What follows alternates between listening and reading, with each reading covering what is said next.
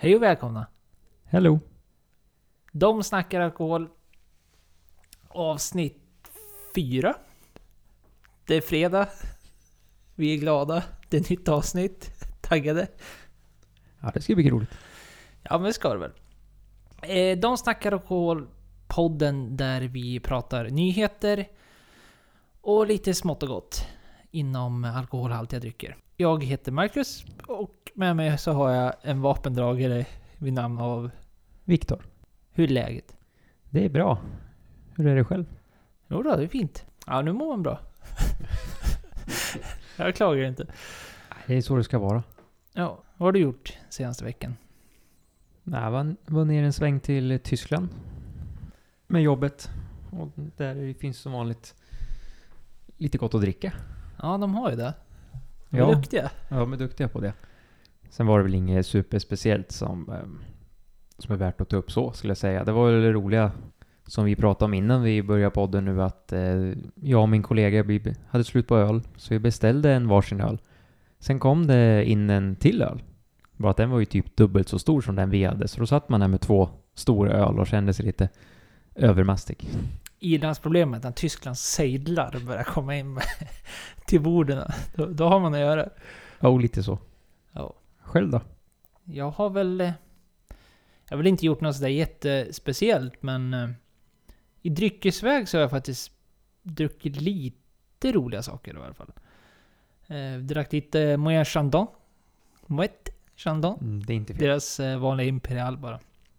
Men det är gott. Det är det. Champagne alltså, för, för den som inte vet. Och så drack jag faktiskt en eh, Mackmyra. Som hade... En mack, femtonårig Mackmyra. Som hade legat på privatfat. Eh, ganska stort privatfat. Eh, tvåhundra liters fat. Som min far hade fått in, så jag fick prova honom. Ja, men det var kul, för det, det är nog den äldsta svenska whisky jag har druckit hittills, tror jag. Som har varit eh, ålderspresent på det sättet. Och den var... Men bara bra. Alltså den, den var svår. Den stack väl inte ut på något speciellt sätt. Alltså det var ingen sån här, jag menar... Jag menar sån, som, de egentliga smakprofilerna jag gillar, jag gillar ju typ Kilkerran och... Eh, whisky som liksom har någon typ av sting, lite kryddigt sådär. Och det var den inte, utan den var, den, men den var väldigt balanserad och bra, helt enkelt. En rund, bra whisky som jag tror att det är åt, väldigt många skulle verkligen tycka om den. Det är kul. Och den hade väl legat på eh, amerikansk ek, tror jag. Bourbon. Eh, bourbonfat. Och slutlagringen är jag lite osäker på, för att jag liksom fick inte riktigt fram eh, information om det heller. Men det var lite fräsch, grönäpplen, päron typ, eh, vaniljtoner. Allt som allt så måste jag väl ändå verkligen höja glaset för, för Mackmyra i det här fallet då. Även om det var ett privatfat. Men, nej, men riktigt bra alltså. Jag tror, hade man provat den här whiskyn på en blindprovning exempelvis med skotsk whisky och liksom etablerade skotska whiskys, det hade varit svårt att urskilja den. Så pass bra var den ändå, ska jag vilja säga. Svensk whisky, när den börjar bli så här gammal som den har blivit nu, det är ju nu man, den kommer in i de kriterierna också, som man faktiskt kan ställa dem emot skotsk whisky. För annars har man ju liksom alltid kunnat urs- ursäktat svensk whisky. Just för att jag menar, de är inte riktigt där än, de är inte riktigt mogna än, men ja, det, blir, det blir en annorlunda historia nu när liksom kommer komma upp i de här åldrarna. Även på standardbuteljeringar gissar jag väl. Ja, eftersom både High Coast och Bergslagen, som ja, då är, är inte deras whisky utan Grythyttans whiskylager, som ändå båda kom upp i tio år förra året, har jag för mig. Mm. Och Mackmyra har ju sålt sin tioåriga under en längre tid nu. Jag menar, Mackmyra, ja, det är väl också lite kuriosa för de som inte vet, Mackmyra var ju först i Sverige med att öppna en svensk destilleri. I alla fall ja. På modern tid. Ja, precis. Det har ju funnits andra mindre med, som gjort blends på tidigare, ja, nu har jag inga årtal i huvudet, men kanske fyrtio, femtio, sextiotalet. Mm. Men ingenting som finns kvar så, utan Mackmyra är det första som gjort singelmalt på det sättet. Mm, precis. Och de drog igång igen eh, nittionio, tror jag det var. Så de har ju hållit på ett tag nu.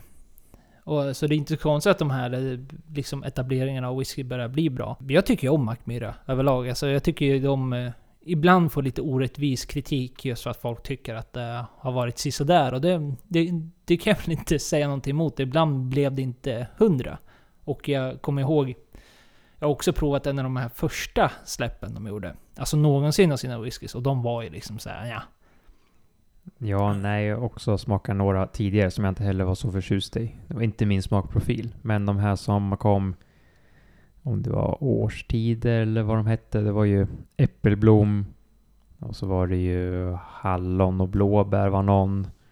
Och så var det ju någon mer som var björksav. Det var några som jag tyckte var väldigt kul, för de stack ut på ett sånt annorlunda sätt för att vara en whisky. Ja, och det är just den grejen jag tycker att folk ibland är lite hårda att döma dem på. För jag tycker, varför jag gillar Mackmyra var ju för att de faktiskt gick in och så skulle de göra svensk whisky. Alltså inget... Det finns ju svenska destillerier som kopierar vad skottarna har gjort i alla dessa år. Och det är absolut inget fel med det. Men jag tycker det är en extra eloge till Mackmyra som faktiskt har gått in i branschen och tänkte nu ska vi göra svensk whisky. Och ibland gick det åt helvete. Och whiskyn därefter blev inte så där jättebra. Men sen har de, nu har de ju hittat receptet igen. Alltså vad är det som funkar? Björksav är väl ett ja, men praktexempel exempelvis. På whisky som är väldigt bra. Och så har de gjort sin svenska rök som ligger på granbärsris tror jag väl. Eller? Ja. Nu ska vi inte svara helt ärligt. Nej, det vet vi inte, det, men det är något sånt där. Ja, det är något svenskt då, i alla fall. För det finns ju många där ute som, som kommer säga att Mackmyra är inte bra. Men där råder jag dig till att inte riktigt lyssna på. För är det folk... För det får man också komma ihåg att det har gått fort nu. Så är det någon som har provat Mackmyra för flertal år sedan. Där de var kanske sisådär. Vissa buteljerna, det är klart de gjorde mycket bra också. Och har gjort hela tiden efter, efter de, sina första lanseringar. Precis som alla andra. Jag skulle inte riktigt ta, ta de orden på allvar. Utan alltså, utforska själv. Prova själv. För att det har hänt väldigt mycket. Och man måste komma ihåg det också. Att det har gått väldigt fort nu. Skaffa en egen uppfattning och egen åsikt. Vad har vi i glasen idag? Vad dricker vi nu? Idag dricker vi en Blantons Bourbon. Single barrel. Och ingen... Ex- extraordinär så. Utan den, den vanliga som finns på systemet. Och de som inte vet hur Blanton ser ut så kan jag rekommendera att gå in på Systembolaget och söka på den. För den är en liten rolig form och en liten häst högst upp på.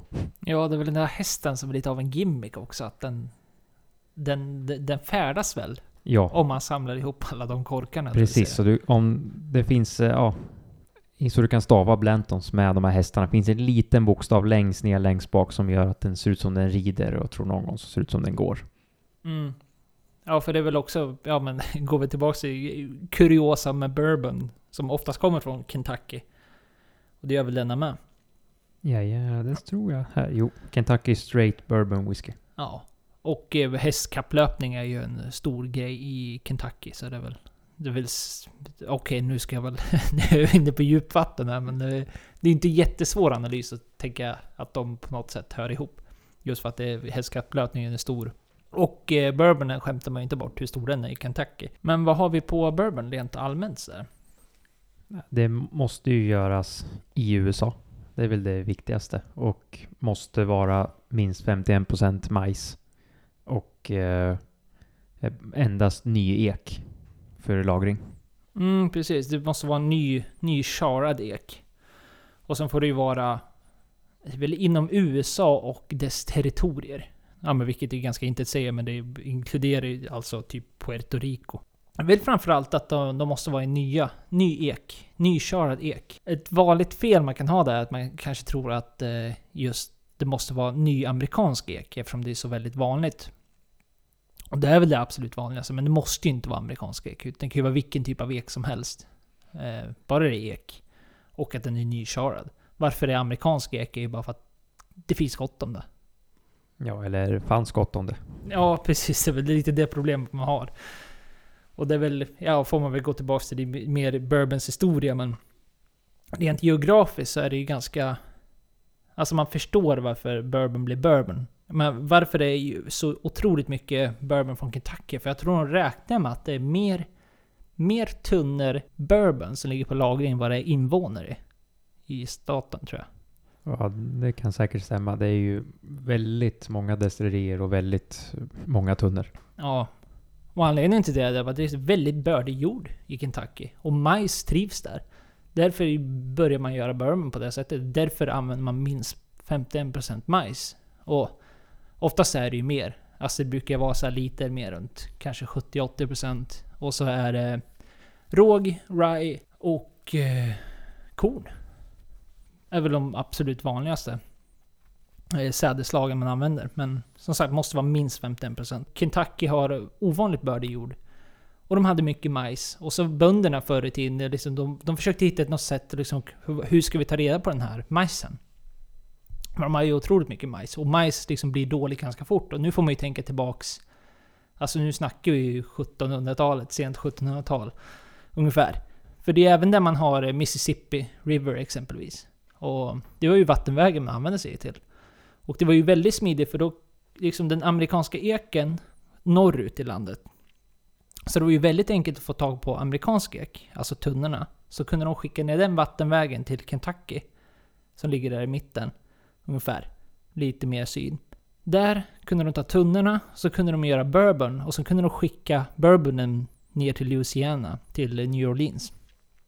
Där fransmännen var, för det var ju fransmännen som ville ha bourbon. Och gamla franska monarken som hette Bourbon i efternamn. Det var ju, alltså, det finns en teori om att namnet kommer därifrån också. Den Bourbon-monarken. Och det låter ju logiskt i och för sig. Ja, men sen är ju historia historia. Jag vill ha källkritik på det här. Ja, men, men så är det ju. Det är vissa som hävdar att det har mer med typ Bourbon Street finns den eh, som heter. Att det var där man köpte i New Orleans alltså. Men ja. Ja, och det här är ju också en liten återkoppling till förra avsnittet när vi pratade om Pappy Van Winkle som kommer från Buffalo Trace Distillery som då också äger Blantons. Förra veckan så pratade vi ju om eh, fejkade Bordeauxviner och hur de som hade fejkat Bordeauxvinerna hade åkt dit under en väldigt stor fejkhärva där det var miljontals med flaskor som har blivit fejkade. Och eh, sen kom det nya rapporter nu som drar upp just E U:s årliga inom parentes fake alkohol förlorar ungefär tre miljarder euro om året till just fejkade alkoholprodukter. Ja, det ena är ju att eh, det kommer ju inte in några skatter och eh, det kan man ju ta hur som helst, men skatter ska ju alltid betalas in ändå och eh, kommer det fejkade produkter, vilket betyder att då tjänar ju folk som ja, inte är så hedliga pengar på någonting som ja, där varken betalar skatt och de kanske sätter på någon annan eh, producent eller vingårdsnamn. Då tjänar inte de heller några pengar. Och sen får själva köparen en troligtvis dålig upplevelse om de får ett fejkat vin eller en fejkad flaska sprit eller en dålig öl. Men du tror att du köper en kvalitetsmärke. Oftast är de ju ganska luriga. Alltså det är inte så att man köper en flaska whisky. Om det utlovas en flaska whisky exempelvis. Så det är inte så att det inte kommer vara whisky i den. Oftast är det ju whisky i den. Men det är bara liksom, det är inte den. Det är inte det du har köpt. Det är inte det hantverket du har köpt. Utan det, det är väl säkert bara en sämre, sämre produkt. Naturligtvis, men... Ja, ofta är det ju en billig blend som de har blandat i det. Och när man väl pratar om skatter och sånt där, för mig, det, det drog de ju ihop att liksom totalt så räknar de med att det är tjugotre tusen fyrahundra jobb i E U som ryker på grund av det här. Och det är klart, räknar man det så, då inser man ju det, det, det stora problemet i det hela. Då blir det sämre och då återigen då kommer de sätta in högre skatter från förlora skatter från någonstans. Och det är ju alltid en politikerfråga så det är inget vi ska gå in för mycket på. Men självklart, förloras det skatt någonstans då kommer de behöva få in den någon annanstans. Och återigen, då drabbas de här ärliga personerna mycket mer än de oärliga. I Frankrike så har de ju härjat lite om att det har varit lite av en vinkris nu de senaste åren där väl. Dåliga skörder. Och minskande konsumtion från, från fransmännen själva har gjort att det är kris inom svensk, eller svenska, franska vingårdar. Och det är ju även glasbristen som vi pratade om i förra avsnittet. Ja, just det. Och problemet de har då är att de har, liksom, de har för mycket på hyllorna helt enkelt. De har gjort för mycket vin än vad, vad efterfrågan kräver. Det rapporteras att det är flera vingårdar i, inom Frankrike som har jättesvåra ekonomiska problem just nu. Den franska staten ska gå in med hundrasextio miljoner euro börjar de med nu då. Även fast de kräver ungefär tvåhundra miljoner euro för att klara av den här krisen. Ja, det är väl inte bra. Som utomstående och kolla på de här rapporterna så förstår man inte kanske riktigt varför. För det är alltså hela Frankrike och minst sagt inte i Bordeaux. Och där kan man ju då, alltså kommande från en svensk marknad, klia sig lite i huvudet och undra, men hur, hur kan det vara sånt brist? Om problemet liksom är att de har för mycket vin, fast kan man sina viner så vet man att Bordeaux-viner, alltså Bordeaux, jag tror vi nämnde det förra avsnittet också, men återigen en region som gör prestigeviner i Frankrike. Och ja, ja, jag skulle säga den kändaste vindistriktet i Frankrike egentligen, om man kanske räknar bort champagne som alla deras drycker heter, just champagne. Och då kan man ju som en utomstående tänka, men hur, hur kan det gå till? För att jag menar, Bordeaux-viner är ju dyra och de är ofta svåra att få tag på ibland. Jag menar, de här specifika. Grunden till det här, om man går in lite djupare, verkar det alltså vara att eh, exporten på Bordeaux-viner har gått upp de senaste åren.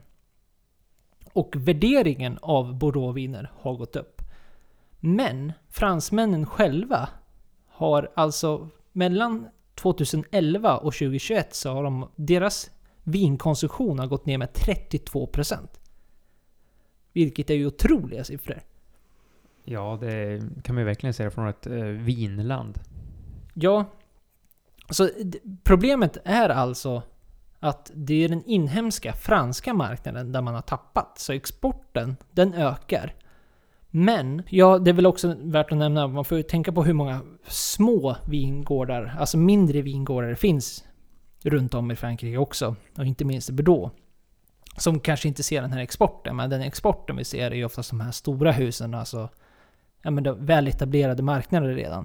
Ja, och även i Frankrike så har de vissa klassningar på olika sorters byar som gör ju att om man säger, om man kollar flaskan kan det stå eh, Premier Cru eller Grand Cru.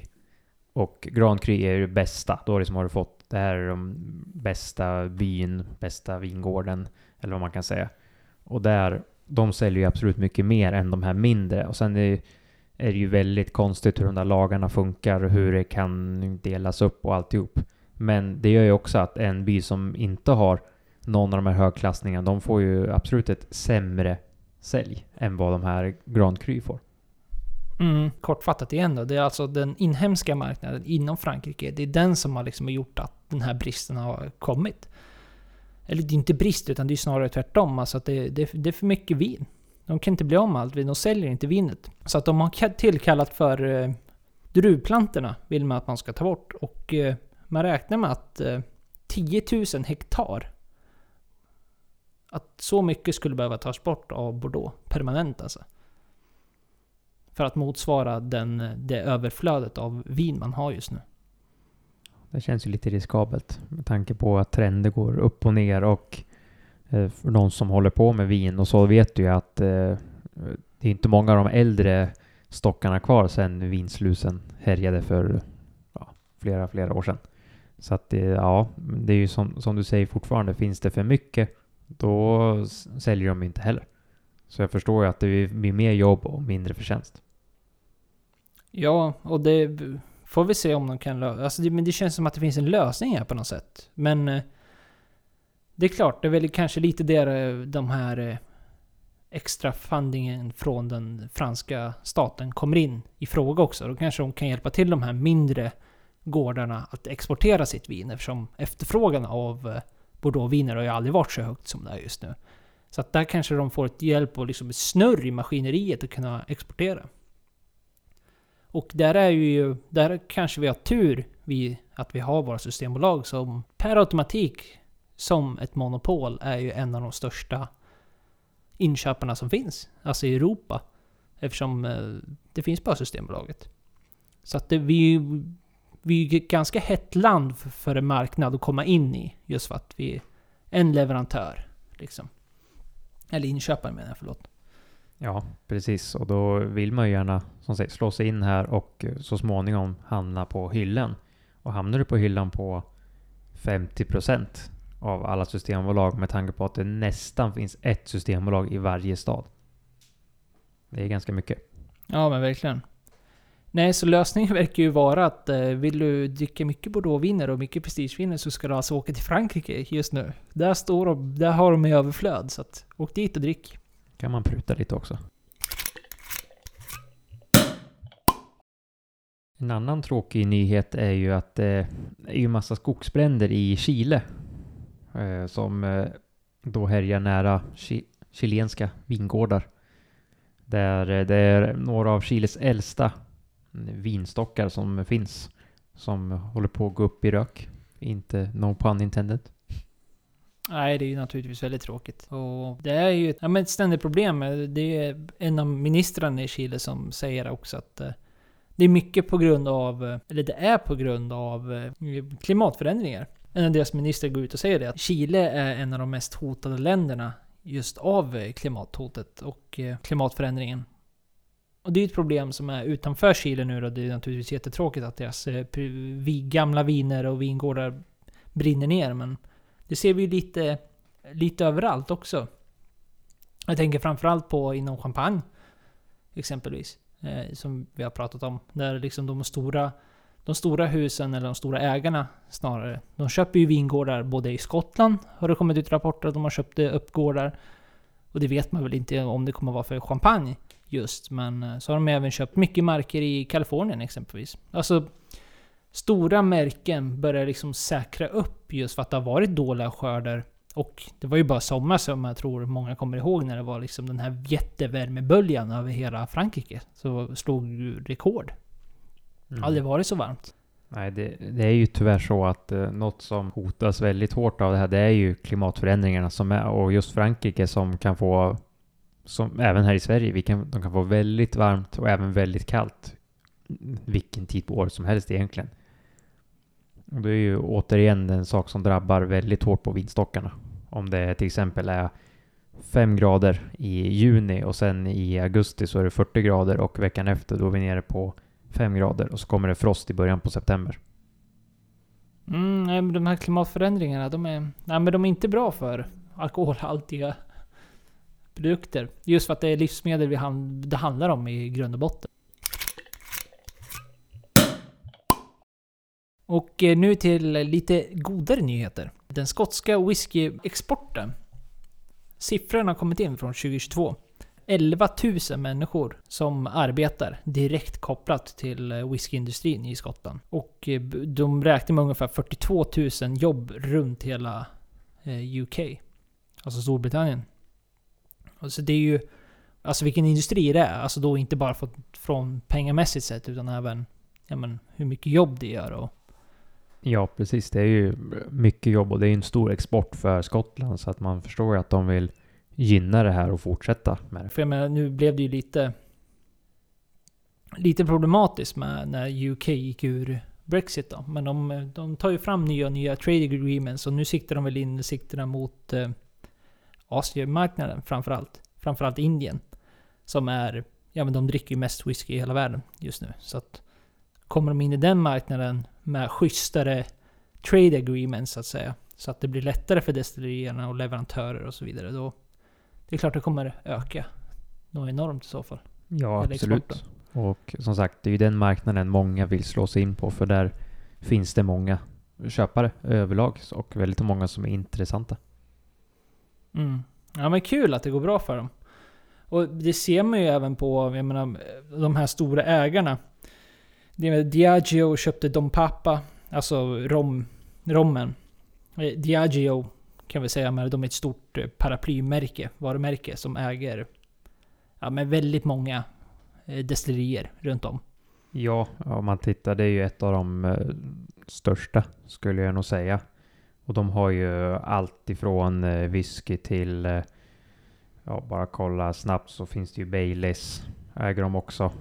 Och som sagt, det finns väldigt mycket under dem, alltså som de äger. Och det kan man gå in på andra rundan, men det är ju samma sak när vingårdar äger massa byar som de köper in sina druvor ifrån. Så är det här likadant, det är en stor som äger flera destillerier och uh, säljer deras sprit eller gör blends av det. Mm. Ja, de köpte upp Dom Papa, alltså filippinskt rommärke, för tre miljarder svenska kronor. För att nämna en annan sån här större high, så Suntory investerar sjuttiosju miljoner dollar i Yamazaki och Hakushu, alltså två stycken japanska destillerier. Och ett av, ja, men de största måste man väl ändå säga att Yamazaki och Hakushu är. Ja, det skulle jag säga. Och speciellt hur populärt japansk whisky har varit nu på senare år. Med tanke på att de tog bort deras age statement whiskys för att de inte kan producera dem längre. Mm, så det, det är tydligt att man liksom, det är inte bara skottarna som skickar in mer och försöker utveckla sin export, utan det, det görs liksom runt om i med alla hörn av alkoholhaltiga drycker. Att man, man investerar mer och mer i sprit. Ja, och det är ju som sagt, om trenden fortsätter så här så är det ju absolut en marknad att ja, investera i, skulle jag säga.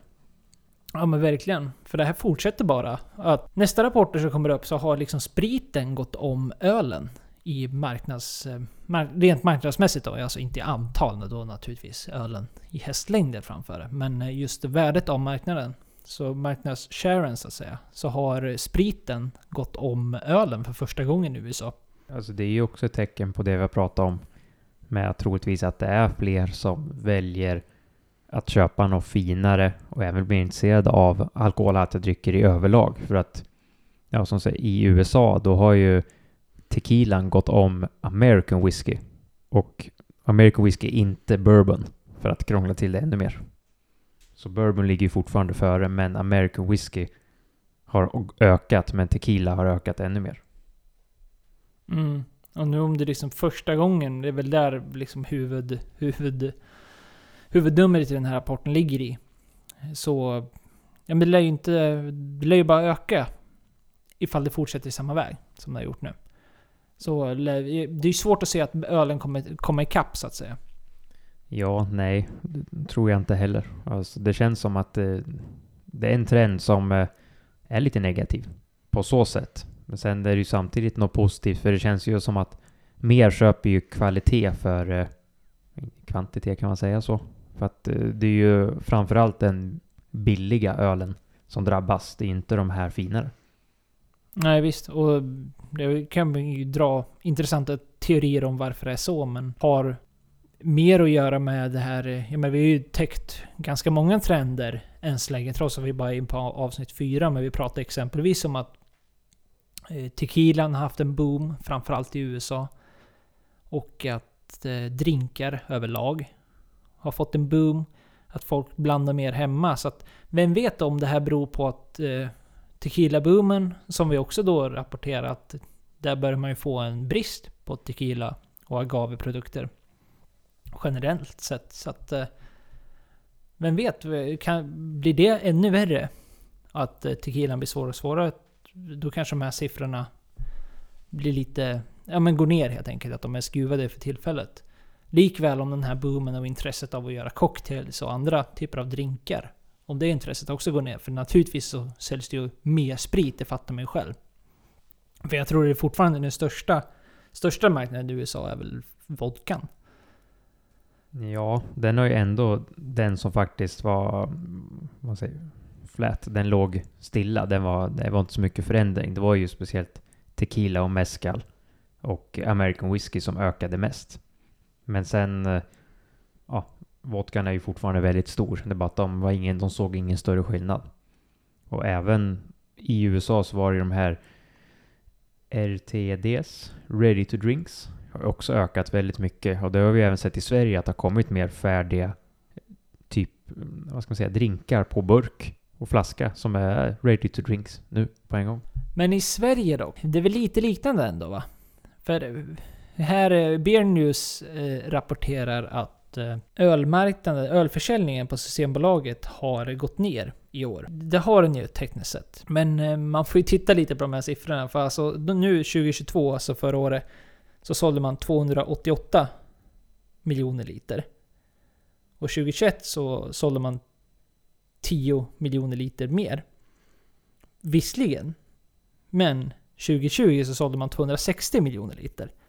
Så det vill säga att det är, liksom, det är fortfarande en sänkning tekniskt sett från tjugohundratjugoett under tjugotjugotvå. Men det är fortfarande väldigt mycket mer om man jämför mot eh, ja, men tjugotjugo och neråt. Ja, och då kan ju, det är väl ingen som har missat att det var pandemi de här tidigare åren. Och den släpptes ju loss förra året, vilket troligtvis gör att då det var säkert mer som firade, mer som gick ut, och folk har inte kunnat gjort det på två år. Och då blir det såklart att det blir en ökning så. Och sen nu har det ju lugnat ner sig. Så nu har folk haft, haft sitt roliga, kan man säga. Sen går de tillbaka till vardagliga. Sen kanske en del har börjat köpa mer i alla fall. Men som du säger, siffrorna blir lite skeva. Och säger att vi har minskat, men vi har ändå ökat ganska mycket från två år tillbaka. Mm, ja, men framförallt är att folk har ju börjat kunna gått ut igen. Alltså att man sitter på pubbar och dricker öl. Eftersom det här är Systembolagets siffror så är inte det konstigt heller att liksom, nu när pandemin väl har lagt sig. Så att eh, kanske de, de som satt hemma beställde hem en öl och satt hemma och drack den. Som, som går ut nu och tar en öl på, i stan eller något sånt där. Men det kan man ju bara spekulera i. Men... Ja, men det, det är nog mycket som stämmer där. För det, man såg ju hur mycket allt ökade överlag. Sen såg vi ju att eh, det blev en ökad trend på mer kvalitetsprodukter under pandemin. För då hade ju folk mer pengar. För det var ingen som reste, det var ingen som gick ut. Och då hittade man ju nya intressen, precis som vi pratade om, med att uh, göra drinkar hemma och så. Och nu, gott folk, så har vi gjort ett vetenskapligt test här. Som ni alla gått runt på och undrat, precis som oss, vad är egentligen den bästa dryckesappen? Ja, det är en bra fråga. Det är ju det, det finns ju några stycken. Alltså appar har ju... Ja, men dragit iväg åt alla möjliga håll. Det finns liksom appar som man ens undrar om de borde finnas. Alla ska ha en app. Numera är ju känslan. Och vissa av dem är ju bra, vissa av dem är så där. Så att vi har nu under två veckors tid aktivt använt oss utav några av de appar som finns där ute. Lite, vi har väl försökt att få de lite mer populära, skulle vi kunna säga, eller? Ja, det skulle jag hålla med. De här jätteuppskyra har vi valt och inte tagit med. Men vi har alltså använt eh, Untappd, Systembolaget, Distiller, Vivino, Cellar Tracker, Whiskybase och Beer News har vi gått igenom. Är man intresserad av andra typer av spriter, spritsorter, så kanske man reagerar på varför vi valde att ta med exempelvis Untappd och Vivino och Cellar Tracker, som är väldigt specifika, eller Whiskybase för den delen, som är mer specifika på en dryck, så är det ju för att vi helt enkelt inte hittar några som var så där riktigt. Men det finns en för tequila och eh, mezcal som försöker eh, para ihop eh, dina köp så att du liksom ska ta reda på nya, men den valde vi inte att ta med ändå. Nej, inte på en sån kort tid som vi valde att Nej. köra det här på. Och det tåls att säga att vissa av de här apparna använder ju vi aktivt. Och vissa av de här har vi precis testat på. Och vissa av dem har vi använt och eh, i tidigare för några år sedan. Och sen har vi slutat använt den och nu har vi tagit upp den igen för att testa. Mm, precis, så att vi kommer att vara tokäl här nu alltså. Med de här apparna vi har använt. Vi börjar väl... Vi börjar med Systembolaget. För den, det tror jag väl är en som app besöks mest av oss ändå kanske. Ja, jag skulle väl påstå att Systembolagets app är man ju inne på ganska ofta. Alltså inte bara för att liksom kolla priser och sånt där, utan bara för att kolla sortimentet. För jag menar, när vi har ett, en leverantör som vi har, eller inte leverantör, men ett ställe att köpa på, så blir inte det konstigt heller att man är inne på den här appen ganska ofta. Vad är din känsla då av Systembolagets app? Jag tycker den funkar väldigt bra. Och sök och sånt. Och det är sagt, det är där jag går in på söka. Och ofta kommer man ju på i flowet, kan man ju säga. Man går, eller man sitter och kollar på någonting, eller vi sitter och pratar. Och så börjar jag plötsligt komma på att ja, men jag vill kolla den här drycken. Eller vad kostar den här? Finns den här kvar? Och då går jag alltid in i appen och kollar. Och jag, jag tycker att det funkar bra. Och då har ju även skannern, så du kan stå på Systembolaget, skanna den, eh, etiketten eller vad heter det, streckkoden, och sen kolla upp vad som står i appen, som också är väldigt populärt skulle jag säga. Sen eh, har de ju som sagt det här nytt senaste veckan, senaste månaden och tre månader och sådär. Ja, den skulle jag säga, den är jag aldrig inne på. För det jag saknar på den här, det är, det är just det här lagerstatus och eh, de kommande släppen som vi faktiskt pratar om varje avsnitt. Mm. Jag tycker också att eh, övervägande bra app. Eh, jag tycker den är, den är lätt att hitta i. Den funkar. Det är bra, smidigt. Och eh, de funktioner jag använder mest är precis som du sa, det är att man ska titta tittar på, bara söker upp i, i farten om man hör någonting på, på en podd kanske, eller vad det nu kan vara. Det är då man använder det som mest och bara söker hur mycket den kostar, om inte det nämns och om den finns tillgänglig och så vidare. Ja. Och så, så gillar jag även kartan, alltså butikerna. Att man kan välja individuellt vilken typ av butik för att kolla om, om man ska handla någon present eller någonting och kolla om de finns i någon typ av butik. Ja, precis. Och du, alla artiklar har ju ett eget artikelnummer, så du kan ju skriva upp det, kopiera det och kolla och komma ihåg så. Och du kan ju inte göra köp i appen om du någon gång aldrig varit inne i den här appen. Utan du kan lägga in i en spara-lista som faktiskt har varit bra om man är snabbt ute och tittar och tänker den här ska jag beställa sen. Och sen, man vet ju hur minnet är. Det är ju lagom lägger ifrån din telefon så har du glömt bort. Så att på så sätt så är det bra, för då sparas ju den ändå på ditt inlogg så du kommer ihåg vad, vad du har kollat på för att sen gå in på nätet för att beställa i så fall. Ja, den använder man ju ofta, framförallt inom viner som kan ju ha namn som ja, man aldrig kommer komma ihåg. Absolut, en jättebra grej. Och sen har de lite mer sån här smått och gott, jag menar de har så här smakprofil för vin exempelvis. Som du får fråga lite frågor och i och med det så kan du klicka på att hitta då viner som ska passa de här frågorna. Och det vågar jag inte säga. Jag menar, jag, jag är ingen vinexpert. Så jag vågar inte säga om det stämmer eller inte. Men, men det är väl en rolig grej. Ja, om inte annat så är det inspiration. För om du säger att du ska göra en maträtt. Du gör bolognese. Så skriver du att jag ska göra pasta bolognese. Och du har ju även en chattfunktion. Jag tror inte jag den funkar så bra i appen. Utan då är det hemsidan. Men du kan ju skriv in vad du ska göra för mat och så får du lite förslag på olika viner och så kanske du har lite koll så att du väljer, ja men då har jag har ett vin som är ungefär som det här hemma, då tar jag den istället, eller så köper du det, någon av dem testar. Mm, ja men det är också en bra en, en bra tjänst. Det är så överlag så skulle vi säga att Systembolaget som funkar. Det, det jag saknar är precis det du nämnde helt enkelt, att man hade kanske velat haft mer typer av sökfunktioner där man lättare skulle kunna se Uh, nya släpp eller kommande släpp. Ja, för det blir ju den att hur den går så måste du gå in på hemsidan och kolla, och det är ju samma sak där med lagerstatus. Du kan gå in och se alla släpp som har varit, men sen tänker du den här vill jag ha, så går in och ska beställa den, då är den slut. Mm. Så att det, den lilla slutsåld-funktionen skulle jag vilja se appen bara för att man snabbare ska veta om man tittar att nej men den här är slut. Ja, precis. Nej men vad får Systembolaget för betyda? Om vi ser det ett till fem hästar för att vi dricker Blantons. Ja, då får en fyra och en halv i alla fall. För den uppfyller ju alla funktioner och, som man behöver förutom det där. Och sen att man inte kan köpa i appen. Men det, det förstår jag för att vi bor i Sverige. Mm. Ja, men ja, en stark fyra från mig.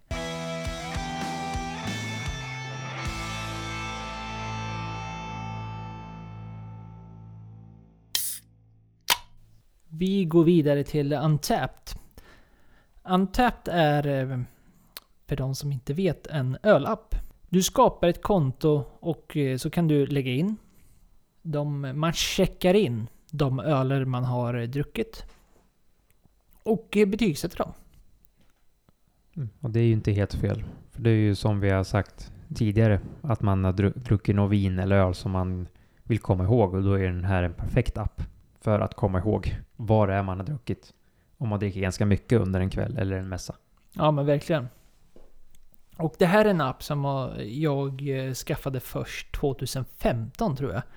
Ja, precis. tjugohundrafemton. Som sedan har legat på is i flera år. För att jag, jag, det, det kan jag också säga rent allmänt. Jag är dålig på att använda mobiltelefon och appar rent generellt. Så att eh, det är mer därför. Men överlag så måste jag säga att det är en väldigt trevlig app. Alltså, den är ju... Den är stor överlag. Alltså den har många användare.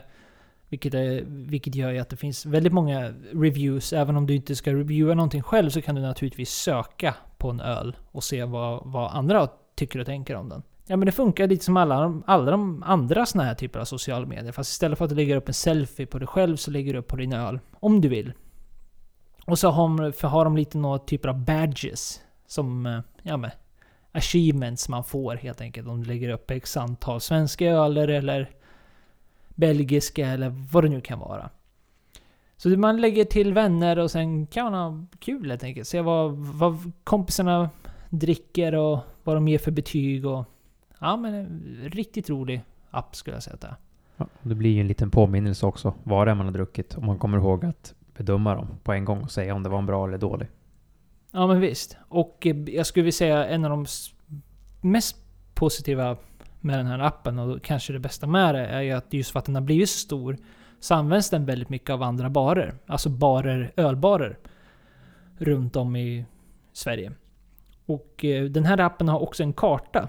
Så att är du någonstans och låter den känna av din plats så kommer den alltså visa i appen vart baren är någonstans. Barer och restauranger och lite alla möjliga för det kan nu kan vara. Både barer och bryggerier. Ifall du vill ja, men kolla vad som finns i närheten. Vad är lokalt? Så det är en jäkla frän grej. Men det absolut bästa är att barer kan bli verified, kallar de det för. Så att normalt i appen så är det en, en venue som de kallar det för. Alltså det är en bar, en restaurang eller vad det nu kan vara. En röd plupp. Men är de verified, då innebär det alltså att baren är med i Untappd också. Och då blir den guldig typ. Gul eller guldig. Och då innebär det att du kan via appen gå in och kolla deras live-uppdatering på deras tappar. Alltså vad finns det? Vilken typ av öler? Hur ser deras ölmeny ut? Och eh, beroende på hur engagerade barerna är så kan de även ha såna här special badges och grejer. Men, ja, men det måste jag ändå säga att det är en toppen grej. För då vet du, är du en ölälskare och du går ut till en stad, en helt ny stad och sen går du in på den här kartan och sen är det bara att ta en sån här gul eller guldig plupp så kommer de garanterat ha schysst utbud. Och oftast kan du se menyn direkt i appen. Det är ju alltid roligt. Ja, toppen. Så den här får eh, fan med fyra och en halv tror jag. Nu ska jag vara ärlig att eh, eftersom jag, när jag tänkte ju nu förra veckan när jag åker till Tyskland, nu ska jag köra den här appen. Men eh, jag tror jag drack en öl där jag såg vad det var för någonting utan att läsa allt på tyska. Så att den blev väldigt lite använd för att det var så liten skildring. Vi hann inte med så mycket fritid. Men jag skulle säga, och det lilla jag började använda och titta så det är ju en stark trea för att jag precis har börjat använda den. För jag är kritisk. Om jag tycker den är dålig då tar jag bort den fort. Mm-hmm. Ja, då har de mycket. Men det är värt att nämna också nu lite snabbt när du var inne på det. Att den är ju stor rent internationellt också. Så praktiskt sett så funkar den alltså i stort sett. Ja, men inom västvärlden så borde det inte vara något problem om du är utomlands heller.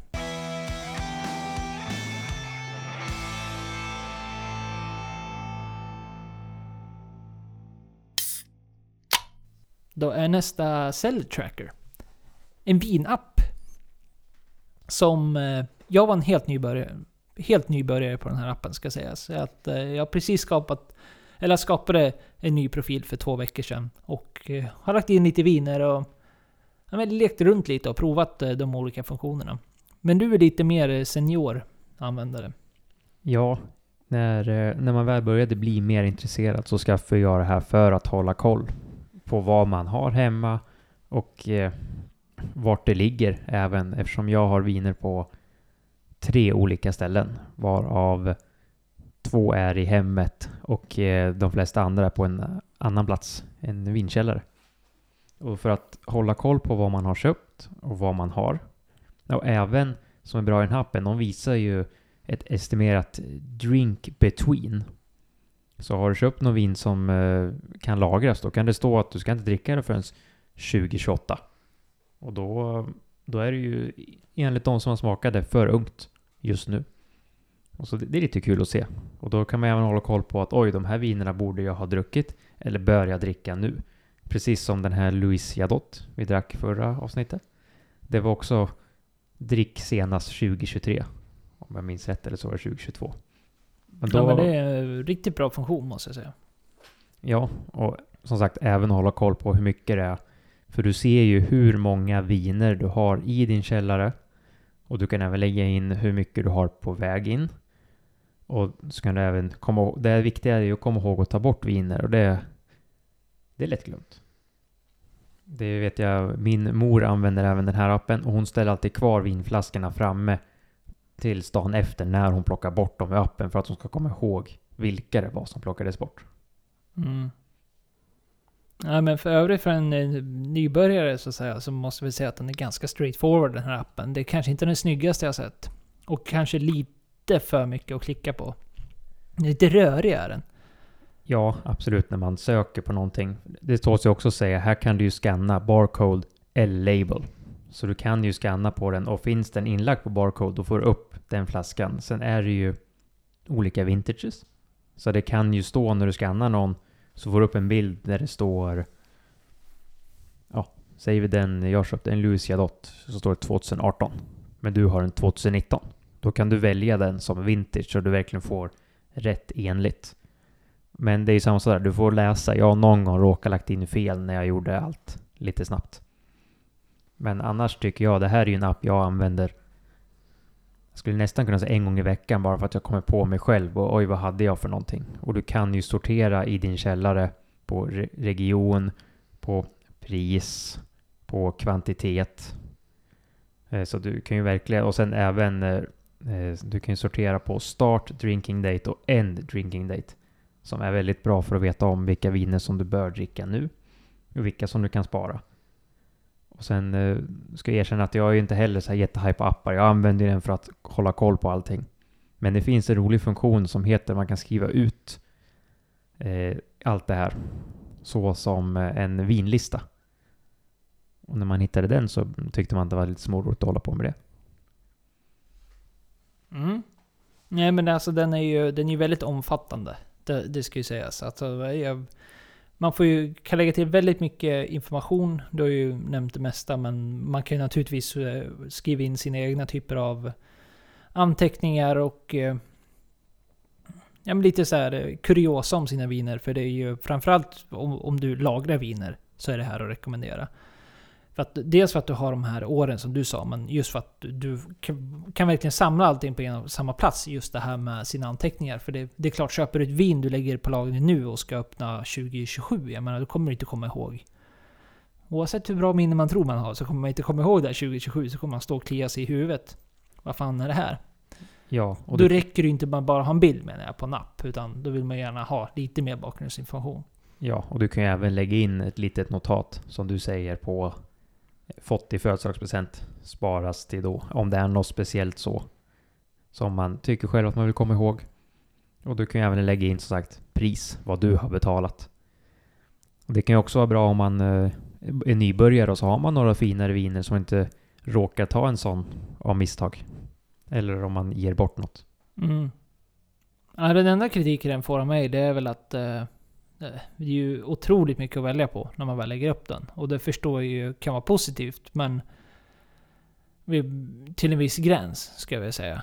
För, för jag tror för den här average consumern, då kommer Vivino som vi kommer att nog prata direkt efter den här. Då skulle jag rekommendera den högre ifall du inte är en jättevinkännare fast ändå vill ha koll och anteckna dina viner. Just för att här är du väldigt noga med att du ska ha rätt år och du ska ha rätt som inte alltid kommer på barkoderna, märkte jag. Det var ju flera viner jag försökte lägga in, försökte lägga in som inte fanns, exempelvis. Och då skulle jag prova att lägga till ett nytt, då har jag inte gjort det. Men det är väl den kritiken jag har. Framförallt alltså att den, den kan vara rörig.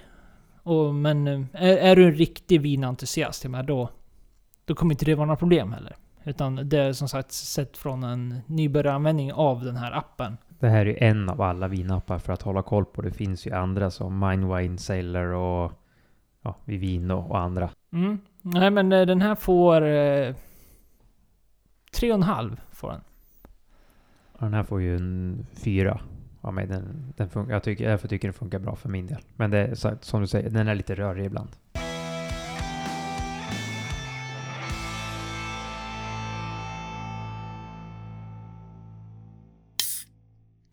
Ja, då går vi väl bara över till Vivino då. Och eh, det var samma sak för mig. Alltså jag har aldrig använt eh, den här appen förut. Så jag skaffade den, gjorde ett konto och skaffade den för två veckor sedan.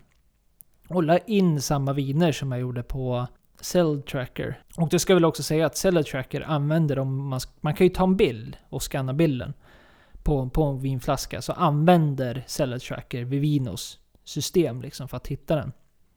Och det tycker jag har fungerat väldigt bra. Nästan förvånansvärt vad, vad, vad bra det har gått. Alltså den hittar eh, väldigt snabbt. Det fördelen med det här jämfört med Cellar Tracker, eftersom man använder samma system, men det är att vid vin så kan man lätt bara, för oftast har de ju fel på årgången eh, på, på vinet, så var det bara klicka. Men tror ni att den är tjugotolv exempelvis, var det bara klicka tjugohundranio, så ändrar sig allting direkt. Så att den är väldigt vänner, användarvänlig skulle jag säga.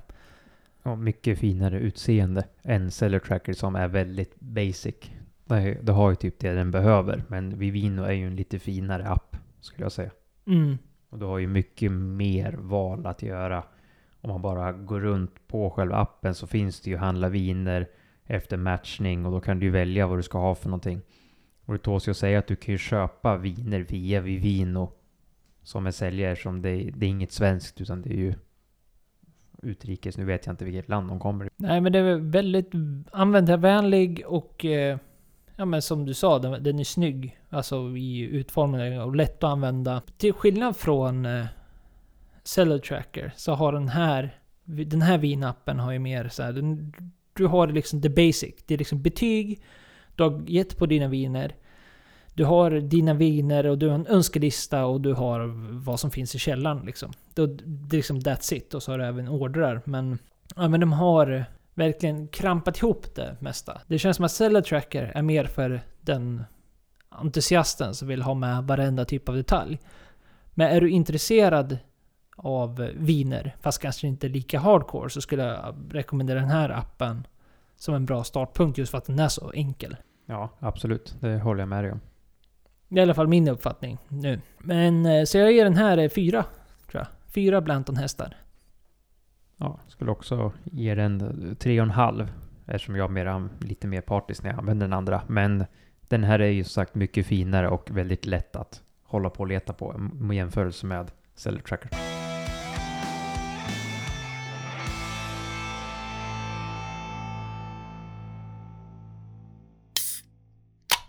Då går vi över till Distiller som är en app som täcker ja, men det mesta des- destillerade spriten. Precis som det låter. Så det är alltså en app där du lägger upp eh, whisky. Och då whisky i sitt paraply. Alltså bourbon, rye, single malt, blended och andra typer av whiskys. Brandy i sitt paraplyområde. Ska man behöva sitta och göra så här på varje kanske. Armagnac, alltså konjak, calvados och så vidare. Så har du även gin, likör, tequila, mezcal, rom, vodka och annat. Alltså annat då som exempelvis absint och akvavit. Eller... Så det är, alltså, det är en app som har väldigt mycket och jag måste ju säga att den är ju en... Ja, men kanske är min favorit just av den anledningen. Ja, nu ska vi vara helt ärliga. Vi använde ju den här appen väldigt bra för, vad blir det, tre år sedan. Typ. Och sen har ju vi slutat. Och det är ju återigen att vi, när vi ofta har träffats och när vi har gått på mässor och sådär, vi sitter gärna inte med telefon. Vilket gör att vi ofta glömmer vad vi har druckit och vad vi tycker är gott. Men det är ju för att vi har så trevligt och vi ser hellre att sitta och prata än att ta upp telefonen och hålla på och skriva. Mm. Nej, så den har otroligt bra sökmoment alltså om du söker och är ja, men, nyfiken på vad någonting smakar, se vad andra andra sagt om spriten och, och så vidare. Men den har också en eh, kollektionssegment där med, där du kan lägga till dina typer av spriter. Och det är väl här den här appen blir svårslagen. Just för att den är stor, den här med. Alltså att den är många användare, så att det finns väldigt mycket inlagt redan, så du slipper hålla på med sånt. Och att det täcker så otroligt mycket. Alltså du kan ha något jävligt mycket på en och samma plats. Alltså du kan ha din whisky och du kan ha din rom och du kan ha din mezcal. Och det är ju framförallt som en allätare, entusiast som en annan, så är det här guld alltså. Ja, absolut. Och som sagt, när man kom in på det så såg man ju sina gamla anteckningar, och då såg jag att det var i september tjugo tjugo jag hade druckit min sista och skrivit in i den här appen. Men det är lite kul att gå in och kolla på de där gamla godingarna. Och även om man kollar för mitt perspektiv ser jag min collection jag har lagt upp. Och sen vet ju jag hur mycket jag har nu när vi pratar om den andra appen, där jag la upp alla whisky som jag har använt mer frekvent på senare år. Mm. Och den har även en feed. Men ungefär som Facebook eller Twitter eller vad det nu kan vara, där, där du kan liksom se vad, dels vad dina vänner, alltså de du följer, eh, lägger upp. Men även andra människor. Vad de lägger upp och... Ja, men, man, man kan liksom fastna i det här om man liksom sitter och scrollar lite under en längre tid, har jag märkt. Kul att se vad alla andra tycker. Och reviewsen är väl... Ja, jag vet inte. De är väl inte top notch. Det är ett femstjärnigt system. Ja, det är väl svårt, det måste jag säga väl och säga. Alltså, när jag väl började den här appen så märks det, precis som jag, jag hade samma problem där med Untappd när jag väl började. Jag gav ju allting alldeles för högt. Det, liksom, kör man femstjärnigt system då blir helt plötsligt fyra väldigt högt, exempelvis. Det beror väl lite på vilken whisky. Har du whisky som är mer, mer tillgänglig för folk, jag menar, då kommer du få mer, mer accurate ratings. Så är det ju. Ja, absolut. Och eh, när man tittar på det här, så, om man jämför den här med vinapparna, så är det ju det här att du har ju vissa vintages och årgångar på whiskyn. Så har ju inte den, den sökfunktionen exakt. Att om du har en, till exempel Macallan arton, så finns ju den efter varje år. Men vad jag kan hitta här så finns det bara en Macallan arton Cherry Oak Cask. Och då kan inte jag välja om jag har den från i år, eller förra året, eller för tre år sedan. Om man vill ha koll på exakt vilka man har, så om man nu skulle köpa flera. Mm. Och där skulle vi kunna säga argument åt andra hållet, att nu är väldigt vän- användarvänlig på det här sättet.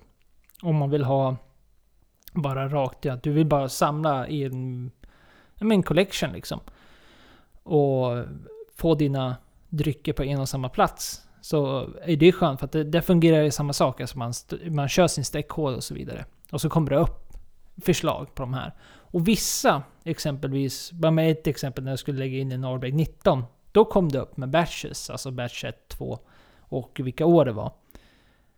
Medan vissa, exempelvis när jag skulle lägga upp en Macallan eller när jag la upp en Glenfarclas, då kom det inte upp med, på samma sätt. Så att det där verkar vara lite så här beroende på.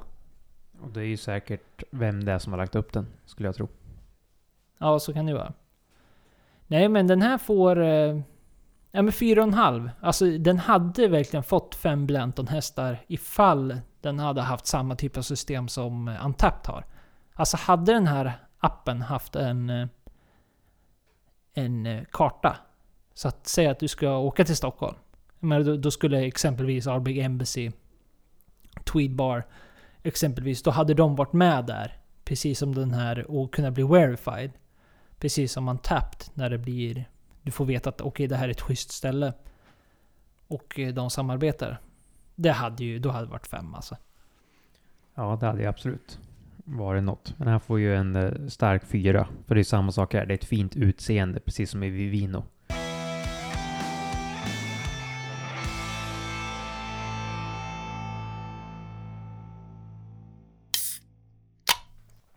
Sist men inte minst så har vi Whiskybase. Ja, det stämmer bra. Och där har vi ju en app som, om man jämför med Distiller där du faktiskt kunde lägga in andra spritsorter, så finns det ju bara whisky här. Men du har ju ultranördnivå att du verkligen kan gå in och hitta precis din flaska. För på nästan varenda whisky så finns det en liten laserkod typ längst ner på flaskan där det står någonting, och där kan det stå datum eller något nummer eller något sånt där. Och den kan du ju hitta i Whiskybase. Inte alla, det vill säga, men de flesta. Så att eh, den här appen la jag en dag i somras när jag var ledig och var sjuk. Så satt jag nog eh, utan skämt från nio till sex på kvällen och la in alla mina flaskor med de här laserkoderna och höll på. Nej, det är ju det är naturligtvis en bra, en bra funktion. Men övrigt så skulle jag säga, min upplevelse var väl, för jag var tvungen att skaffa ett nytt konto på den här appen med no shocker där. Men det strulade. Jag försökte alltså, jag laddade ner appen så skulle jag skapa en profil på appen. Men då kom jag inte vidare. Men eh, gjorde jag då ett annat konto på en annan mail eh, via deras hemsida istället på datorn. Då fungerade det bra, och sen fungerade det bra att logga in på appen. Men där är det väl ett ganska stort minus, så att det, det får väl hoppas att det är temporärt. Men om du lyssnar här och tänker att okej, okay, du kommer vilja ha den här appen, så rekommenderar jag ju att skapa ett konto på, på hemsidan. Det vill säga att det gjorde jag också. Nu, ska, nu sitter vi och pratar om appar, men just den här appen är som Systembolaget. Den är faktiskt bättre än nätversionen. Mm. Ja, men annars är den ju, alltså den är väldigt straightforward. Det är liksom, det är inga... Den har också en feed, precis som eh, Distiller har. Där du liksom kan se vad folk har lagt upp för någonting. Vad har de gett för ratings. Och de har ett rating-system på upp till hundra. Så att du kan rata whiskysarna du lägger upp. Scanna de du har provat. Kolla, söka vad andra tycker och tänker om en whisky du kanske är ute efter eller något sånt där. Lägga till vänner här med och se... Jag, det vet jag faktiskt inte. Eftersom jag bara vän med dig, men jag vet inte om... Jo, du, man får en feed här, ja. Precis, jag kan se här vad du har lagt upp. Ja, nej, men då så. Då var det ingenting. Så man kan följa vänner och eh, generella, står det här. Ja, och eh, det här är precis som Cellar Tracker. Du kan ju lägga in pris. Och sen när man väl börjar göra det... Jag som faktiskt hade sparat många kvitton för att hålla lite koll och tänkte att i framtiden göra någonting med det bara för att se hur priserna har ökat, så... Man behöver inte säga att det är så positivt när man börjar lägga in priserna hur mycket man har spenderat. Men det är ju kul att veta på ett sätt och inte så kul på ett annat sätt. Och även hur många flaskor du har, vilka flaskor har du. Och sen ska vi ju alltid säga på den här Whiskybase, det är ingen värderingssida. För hade det varit det, då hade jag sålt alla flaskor och varit miljonär. Mm, nej, de, de skenar iväg. Lite väl överdrivet. Men annars skulle jag säga att det, det, den gör det man vill. Man, man har sin kollektion eh, där du kan se, du kan även ha wishlists om du alltså likt Systembolaget ser du något kul så kan du liksom bara lägga det in i din wishlist så du kommer ihåg den till framtiden. Du kan skapa egna lister. Vad det nu skulle kunna vara om du, ja, men du kanske har whisky på olika ställen, olika förvaringar och så vidare. Så kan du lägga in dem där. Eller om du har en lista på, ja, men, kanske en whisky du delar med en vän eller någonting, så kan du ha en egen lista för den och så vidare. Nej, men den, den gör det man förväntar sig att den ska göra. Och eh, skanningen fungerar ju bra. Fotoskanningen använder väl jag mig av. Och det fungerade klockrent för min del. Så att, nej. Ja, för det tål sig att säga att du skriver in en, ett märke så kommer det upp allt. Tar vi till exempel en Ardberg tio. Då finns det ganska många Ardbergs tio. Och sen finns det independent bottlings av den också. Och så finns den i sjuttio och den finns i sjuttiofem. Så att det, kan ju vara, det är inte bara som, som distiller där du kan få en. Och du, vill du bara veta exakt en, då spelar det ingen roll. Men vill du veta precis vilken du har, då är det ju här appen för dig. Ja, men visst. Nej, så att den här får nog eh, fyra Blanton hästar från mig. Ja, ja, mig med skulle jag säga.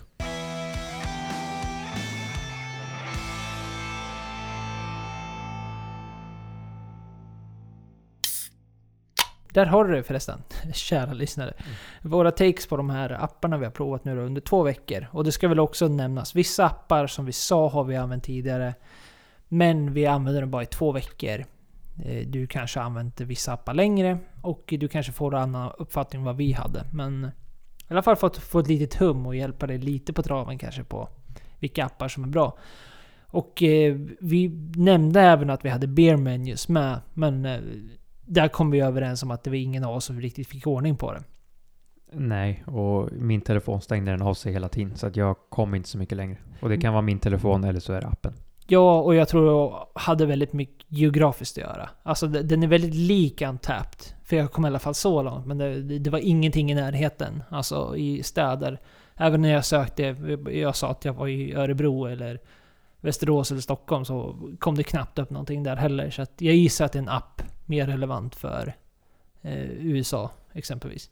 Rent generellt så skulle jag säga att eh, apparna eh, för min del, de var bra, men eh, för the average entusiast som bara vill ha en kul app där du kan se vad folk har ratat, du kan skapa dina kollektioner, ha koll på eh, dina inköp, din samling och vad dina vänner gör, då skulle jag rekommendera Vivino och eh, Distiller för an- den typen av användare. Och är du lite mer entusiast, du kanske är lite mer mot whisky eller lite mer mot eh, vin, så skulle jag rekommendera Cellar Tracker istället för Vivino, och jag skulle rekommendera Whiskybase istället för Distiller i den, av den anledningen. Men jag skulle nog rekommendera att ha båda två. Varför inte? Ja, precis. En, en för att ha lite roligt och se vad andra gör och en för dig själv. Ja, och är du ölälskare så får du absolut inte missa Untappd.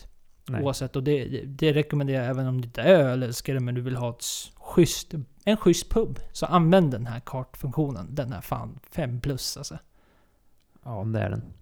tio Blanton hästar. Och då har vi veckans släpp. Woohoo. Om du har hängt med så här länge. Ja, precis. Det är väl det. Och eh, min första är Bladnoch. Samsara heter den. Den start, säljstart är den tjugofjärde, så det är alltså tillfälligt sortimenten här, inte webbsläpp. Och eh, det är en eh, whisky från Lowlands. Det är eh, Skottlands sydligaste distilleri. Det är en eh, version de släpper nu som eh, den, de har släppt den tidigare, så som jag har fått fram det som, men det är någon sån här Celebrating two hundred Years Edition. I alla fall på deras hemsida. Sen står det inte på Systembolaget att det specifikt är den. Men det är i alla fall, den, har le- den är fyrtiosex komma sju procent. Och den har legat på ex-bourbonfat och ex-Californian Red Wine Casks. Bladnoch, som sagt, är Skottlands sydligaste destilleri. Det är privatägt, ett av de få som faktiskt fortfarande är det. Och gör schyssta grejer. Jag ska väl säga att jag bara provat något enstaka av dem jag gjort, men det har varit bra. Så att, nej, det kan jag verkligen rekommendera. åttahundranittionio kronor. Inte av det billigaste slaget. Gillar du vin, vinlagringar och vill prova något nytt, vilket är röda wine casks här. Ibland är det en hit och miss, det måste jag erkänna. Jag har personligen inte provat just den här heller. Men eh, jag är intresserad mest för destilleriet och vad de har erbjuda. Och kul att se dem eh, nya släpp här på Systembolaget. Och eh, min första är en på webbsläppet. Inte tillfälligt sortiment, så den släpps tjugotredje i andra. Och det är Elijah Craig Barrel Proof Bourbon. Och um, nu har vi pratat mycket om bourbon här i de här avsnitten. Och vi dricker även bourbon idag, men det har ju varit väldigt kallt på bättre och roligare bourbons på systemet i överlag. Så jag tycker det är kul att det kommer in något. Och det är ju en ett känt märke inom bourbonvärlden som gör, ska göra bra whisky och bourbon. Och ja, den ligger ju på sextio komma fem procent, så det är ju rätt hett. Och det, det är kul. Ja visst, ska brännas. Och sen tåls det att säga att den här ligger ju på prislappen ettusentvåhundratre kronor, så det är ju inte en billig bourbon alls. Men ändå något som, ja, intresserar då. Även detta avsnitt fick vi alltså samma. Jag hade också den, eh, Elijah Craig Barrel Proof.